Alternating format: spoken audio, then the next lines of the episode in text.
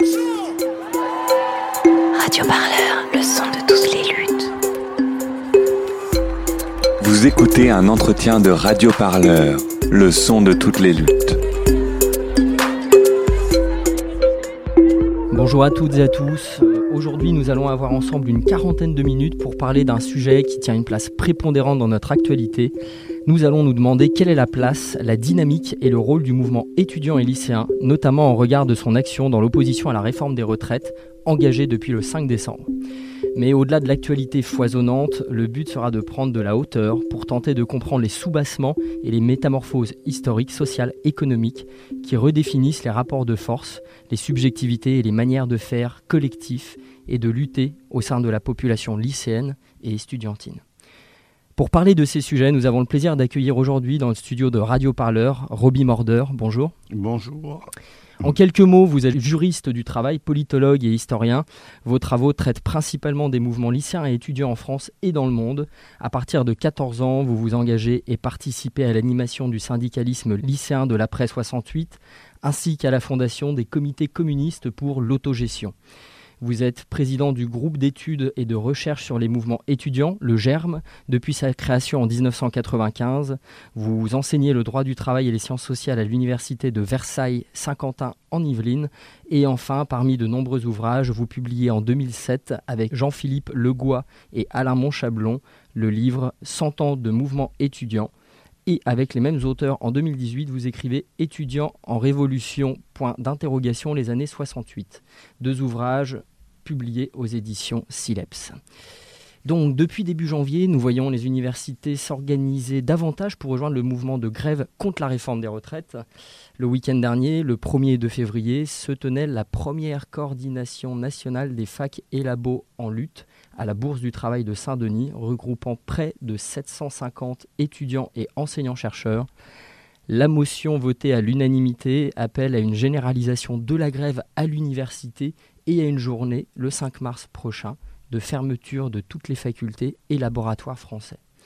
Roby Morder, pour commencer par l'actualité tout de même, comment percevez-vous le rôle que joue la composante étudiante d'une part et la composante lycéenne d'autre part dans la contestation contre la réforme des retraites depuis le 5 décembre? Il ne faut pas oublier qu'il y avait une forte participation étudiante et lycéenne à la mobilisation contre la loi travail en 2016. Hein, C'est important parce que le, il y avait une forte participation. En même temps, la, la mobilisation était un échec, hein, puisque la loi travail était, euh, malgré tout, euh, malgré ces fortes mobilisations passées.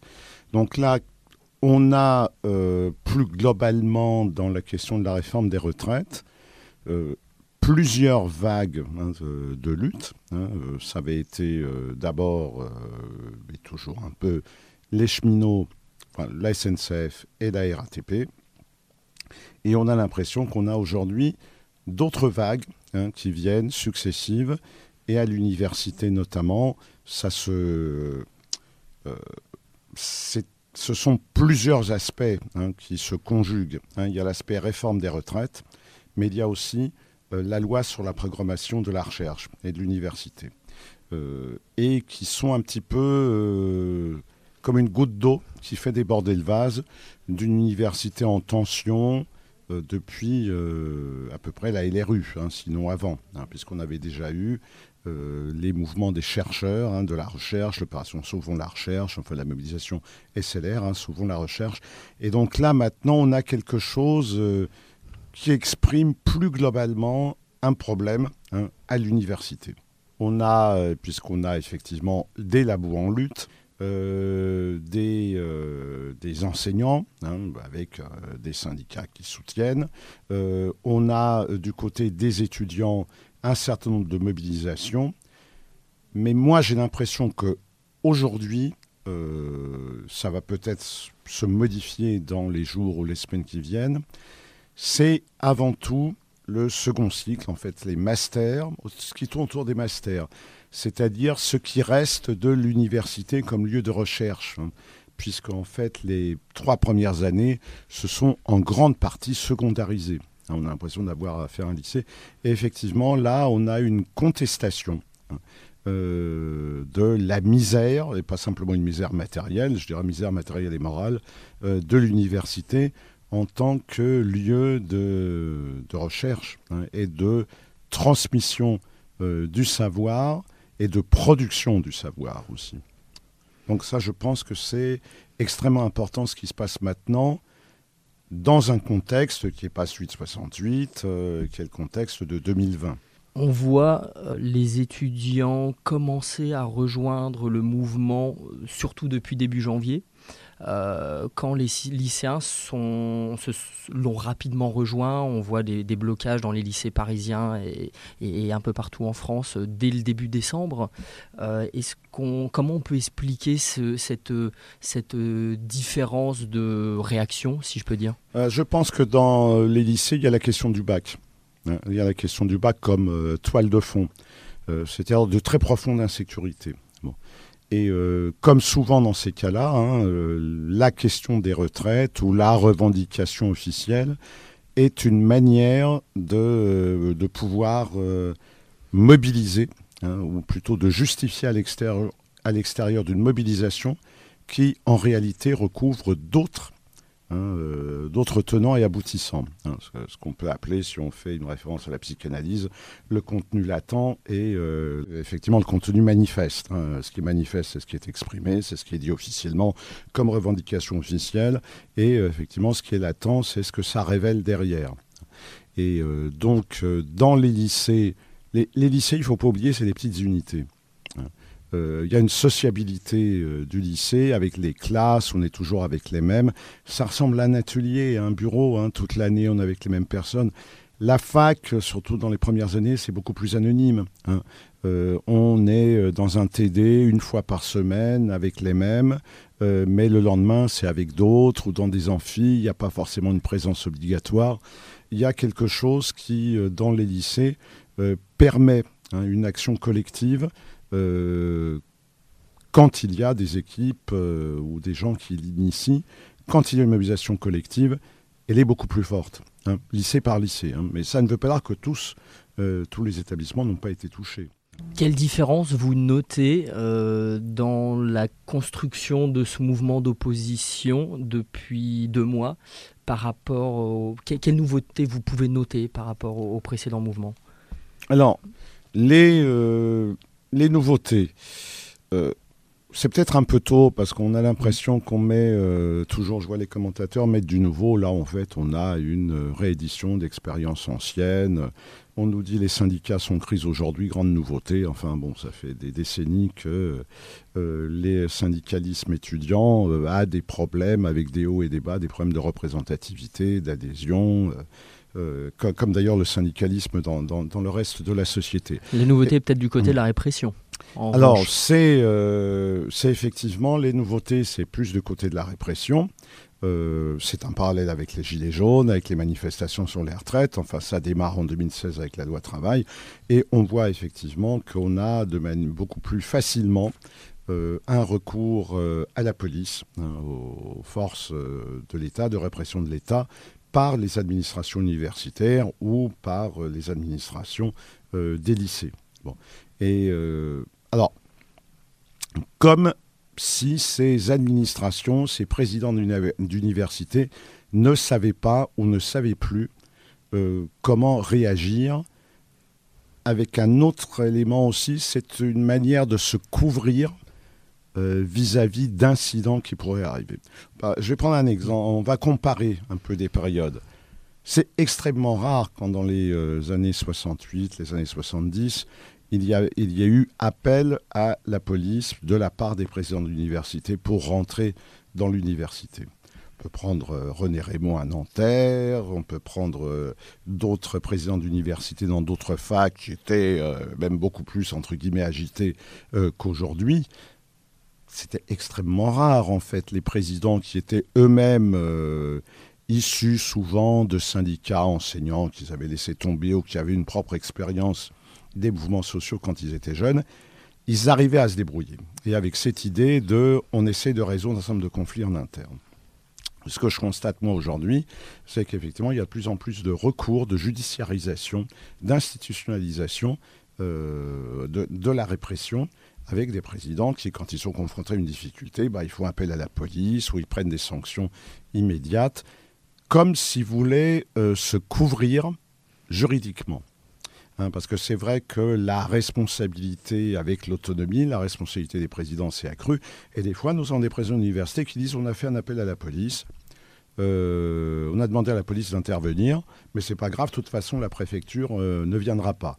Mais nous, au moins, on a fait, on se couvre, on est couvert. S'il y a un problème, c'est pas nous, c'est l'État. Mais il y, a aussi des réformes plus profondes, plus anciennes, en tout cas de l'université, qui peuvent aujourd'hui expliquer euh, la situation euh, des étudiants et euh, la, manière dont se reconfigurent les, possibilités de contestation. On, parle notamment de la réforme LMD. Qu'est-ce que vous pouvez nous dire sur les antécédents des réformes universitaires? Alors, on a, en réalité, on a eu plusieurs types de réformes universitaires jusqu'à euh, jusqu'au projet de loi de Vaquet en 1986, on a eu des réformes de l'université qui devaient s'appliquer partout au même moment. La loi Fort, bon, c'est en deux ans qu'elle s'est appliquée, mais enfin sur euh, en deux, trois ans hein, pour la mise en place des nouvelles universités, mais sur les diplômes. La création des deux en 1973, la création des maîtrises en 1976, donc la réforme du second cycle tout cela se fait, euh, doit se faire en un seul moment. D'où d'ailleurs indistinctement, pour, toute la France. pour toute la France.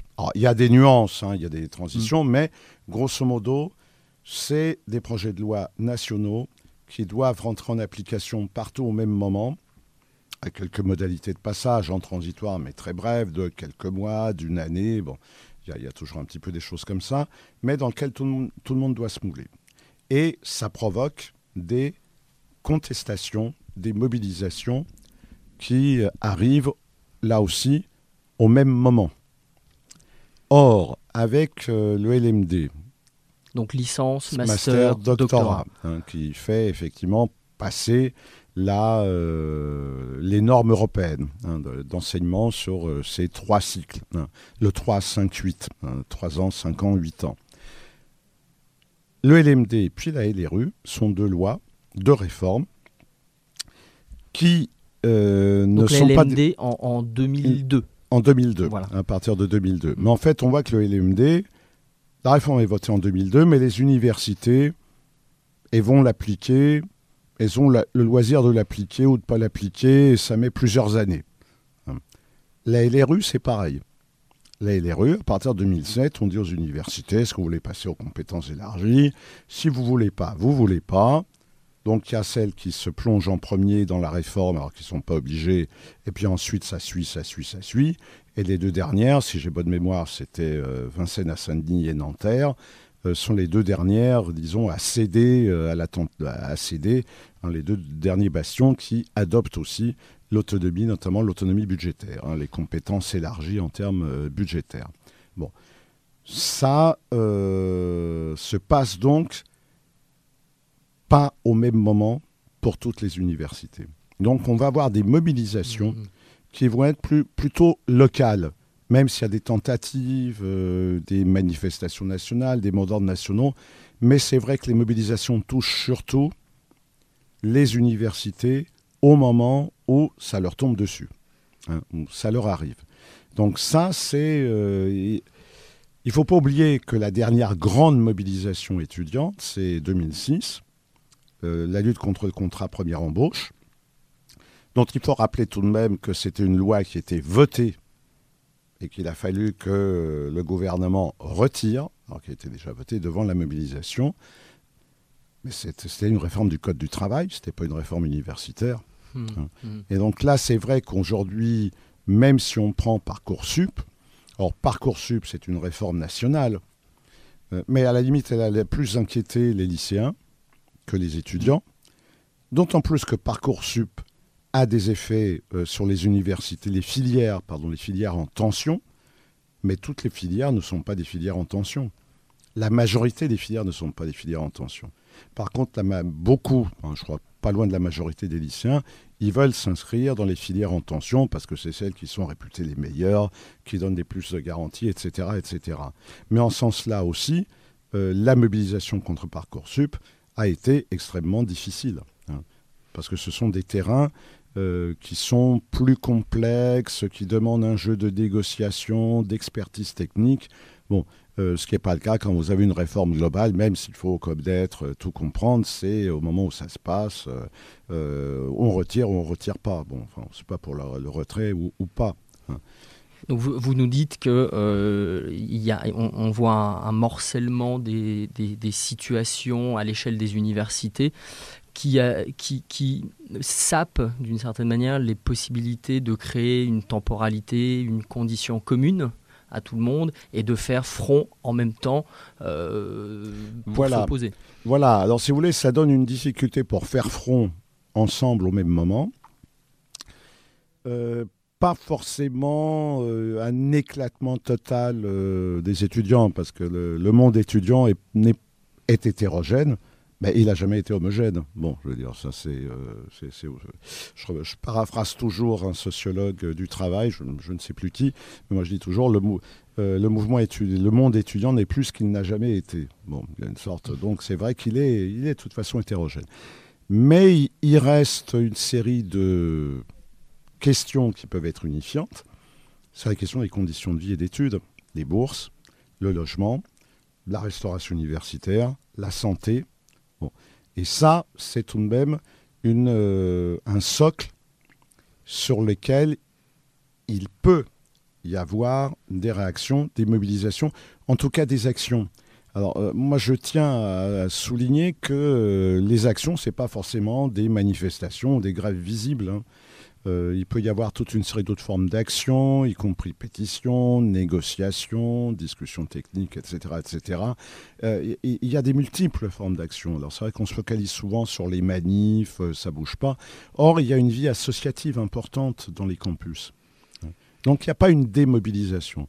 J'ai envie de vous demander euh, comment, depuis deux mois, percevez-vous le rôle des enseignants, chercheurs, des professeurs à l'université et quel rapport ils entretiennent, ils peuvent entretenir avec leurs étudiants? On, a le souvenir notamment de mai 68 où il y avait certains mm. professeurs qui avaient une grande proximité avec, leurs étudiants.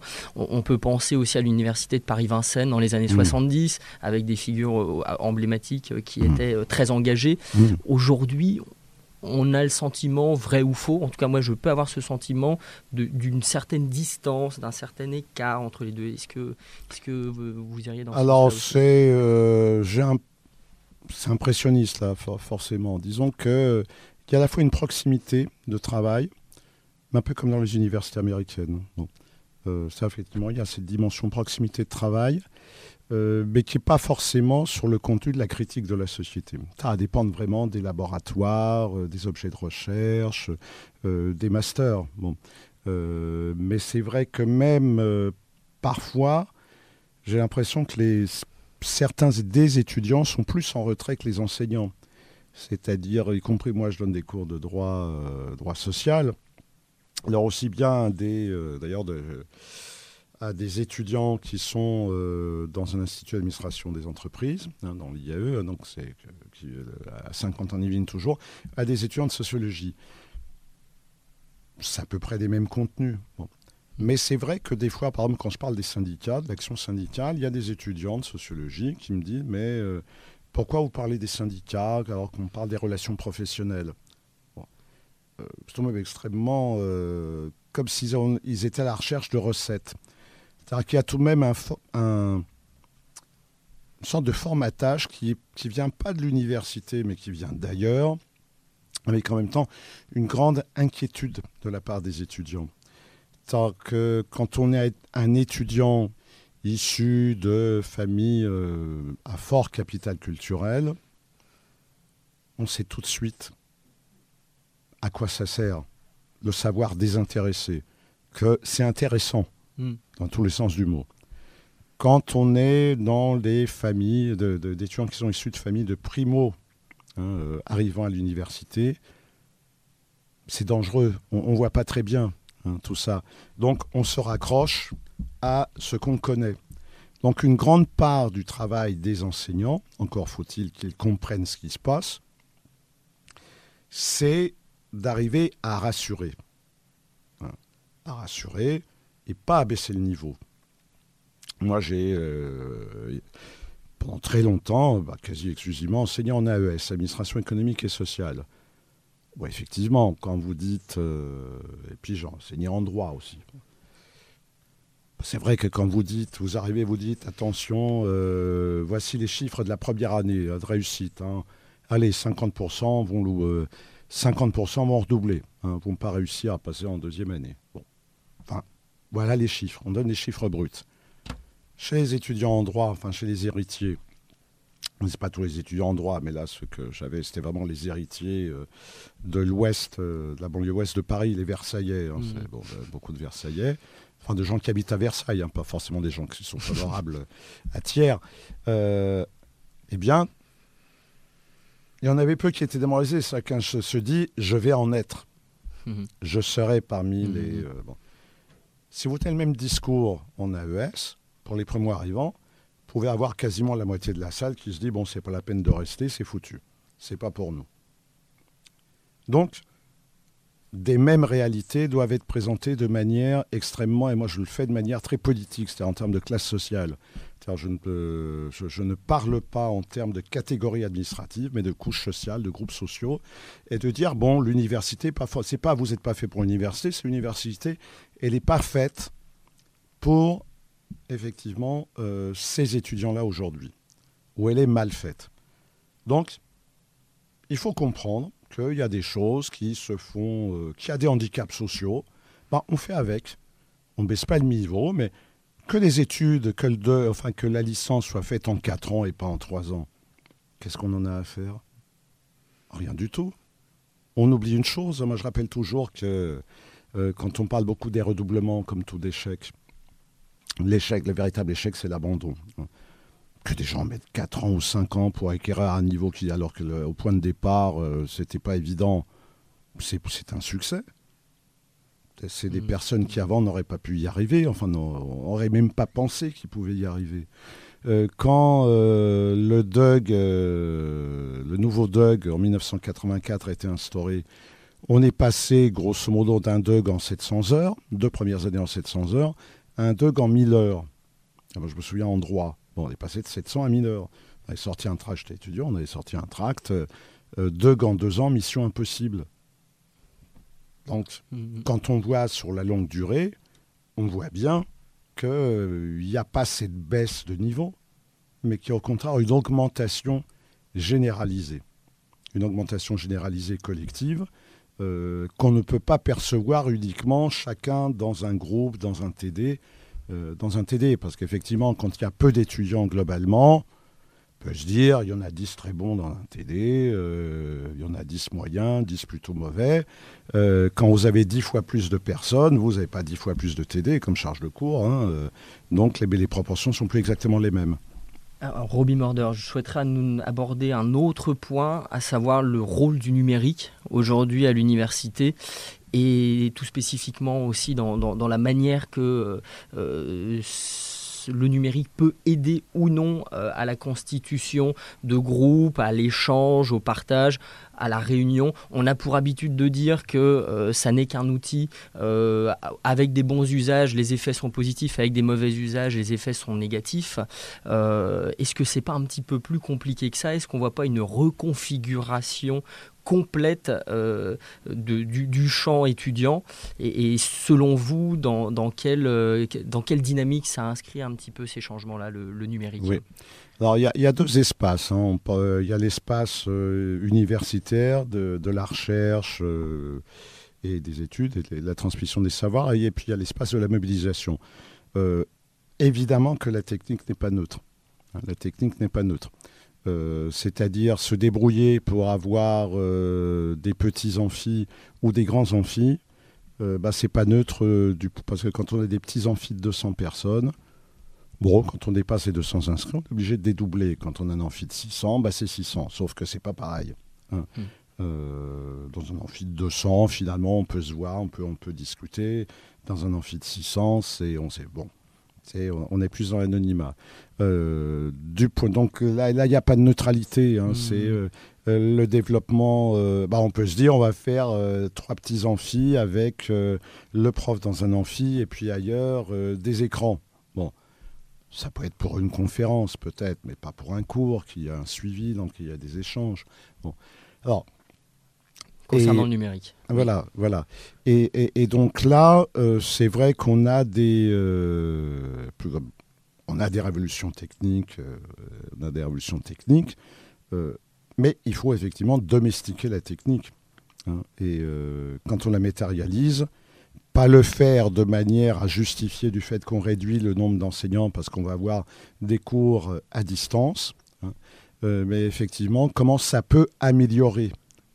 Ça peut améliorer par euh, la participation, la réponse à des questions entre deux cours. On n'est pas obligé d'attendre le cours suivant, on peut mieux préparer.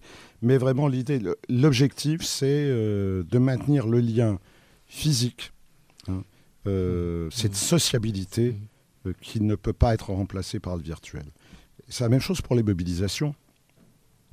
Pouvait être 6000 personnes à dire euh, sur euh, on va participer, euh, on s'inscrit pour participer à un événement, et puis vous avez 500 mm. personnes dans l'événement physique, ça n'a pas le même poids que 6000 personnes présentes physiquement. Hein. Donc là, on a vraiment, là aussi, des outils, des outils numériques qui doivent être non pas en remplacement, en substitution des autres formes d'action, mais plutôt en complément.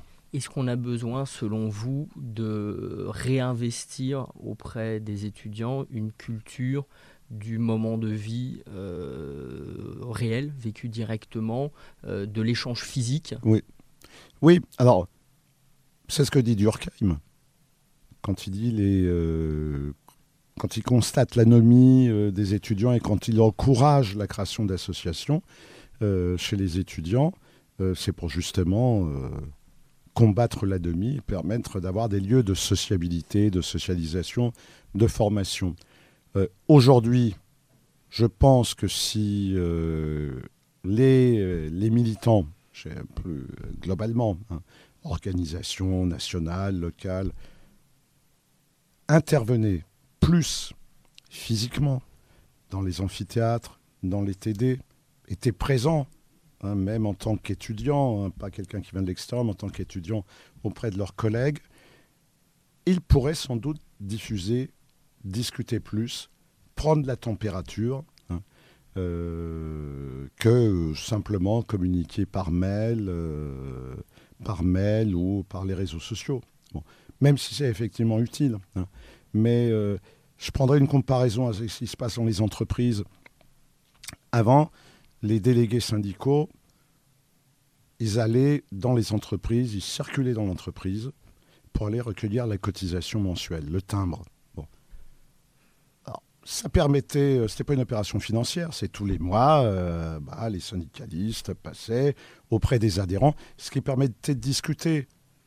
Qu'est-ce qui va, qu'est-ce qui va pas dans mmh. l'atelier, ou tiens, tu veux pas. Euh, tu veux pas cotiser, tu veux plus, pourquoi, comment, quels sont les problèmes? Bon, alors, tout ça aujourd'hui, c'est remplacé par quelque chose qui est effectivement très, euh, très efficace, c'est le prélèvement automatique. Vous syndiquez, il y a un prélèvement automatique. Vous pouvez avoir personne qui vient vous voir pendant un an, deux ans, trois ans, vous cotisez.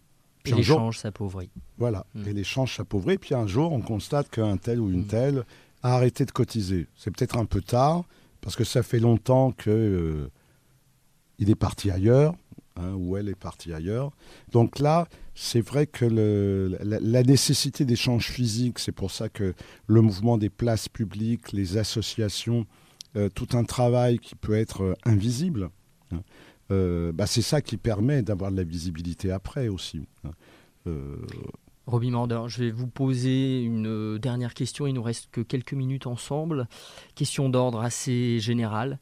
Aujourd'hui, selon vous, où en est le mouvement étudiant pour créer une contestation radicale à la manière dont l'université est en train d'être transformée. Comment, comment vous percevez un petit peu la séquence historique, si je peux dire, euh, dans, laquelle nous sommes? Euh, Disons qu'il faudrait que l'ensemble, le mouvement, le milieu étudiant, il faudrait qu'il ait conscience de cet enjeu. Aujourd'hui, les organisations, les, militants sont conscients de l'enjeu. Euh, est-ce qu'ils arrivent à on voit la question précédente, la discussion précédente, est-ce qu'ils arrivent à mordre sur l'ensemble du milieu? Euh, Justement, est-ce qu'ils arrivent à combattre tout ce qui est utilitariste, faussement utilitariste hein? Euh, Ça, je ne suis pas certain que cela soit fait parce que c'est extrêmement difficile. Parce que la contestation euh, de la situation de l'université aujourd'hui, elle dépend en grande partie du contexte général. hein. Quand il y a une utopie, euh, une utopie mobilisatrice, comme ça peut être le cas dans les années 60 ou 70, un peu de points de référence communs, le socialisme, pas de l'anti, hein, c'est pas simplement l'anticapitalisme, hein, qui était effectivement le socialisme, même un peu mythifié et tout. Il pouvait y avoir des dynamiques où on inscrivait le présent dans un futur. Aujourd'hui, le futur, dans une, il, est, il est à inventer. C'est beaucoup plus difficile. hein. L'autogestion est plus difficile que la démocratie euh, en, en pratique est plus difficile qu'effectivement de suivre, grosso modo, des, des grandes voies euh, qui sont faites par d'autres. Donc là, tout ce qu'on peut dire, c'est quoi? C'est qu'on a un danger, le danger, des, euh, le danger du Rassemblement national, le danger des replis, hein, du repli. Et, euh, mais ce qui est positif dans ce qui est en train de se passer en ce moment, c'est que sous des formes d'action diverses, on a ce retour, hein, et c'est le mouvement actuel, il y a quelque chose qui m'évoque du 68 là-dedans. C'est-à-dire le moment où il y a à la fois des revendications très concrètes sur les bourses, sur ceci, sur cela, en même temps cette idée de, bon, qu'est-ce qu'on fait ensemble? Et je pense que l'histoire du bac, euh, l'histoire de la revalorisation de à quoi ça sert d'enseigner, le, à quoi ça sert d'étudier, hein, c'est ça qui aujourd'hui est, euh, est, au cœur, hein, est au cœur des mobilisations. Est-ce que ça prendra telle ou telle forme, ça on n'en sait rien. hein. Euh, c'est toujours, euh, c'est jamais prévisible. Euh, les- on a vu toutes les révolutions, c'est des précipités, de, alors que quelques mois avant, on a l'impression que tout était calme. Bon, on peut avoir par des mobilisations très ponctuelles euh, une accumulation. hein. Et euh, donc euh, là aussi, c'est un travail, c'est un travail à fournir. hein. D'accord, donc travailler à, à une élaboration euh, conceptuelle, idéologique aussi, pour, pour qu'on puisse euh, avoir un niveau de conscience plus aiguisé, recréer un grand récit aussi pour se battre contre l'émiettement idéologique euh, dans lequel le néolibéralisme nous a mis. Voilà. Il, s'a- il s'agit de ça notamment. Il s'agit de ça. Si on reprend la vieille problématique, quelle université pour quelle société? Bah, et, en fait, c'est quelle société C'est ça qui est important comme question parce qu'elle détermine le reste. Merci beaucoup, Robbie Morder. Voilà, je renvoie à vos ouvrages, euh, nombreux ouvrages passionnants écrits sur euh, l'histoire du mouvement étudiant notamment. Voilà, c'est tout pour nous aujourd'hui. Je vous remercie de nous avoir écoutés. À bientôt. Merci à vous. Radio Parleur, le son de toutes les luttes. Écoutez-nous sur radioparleur.com.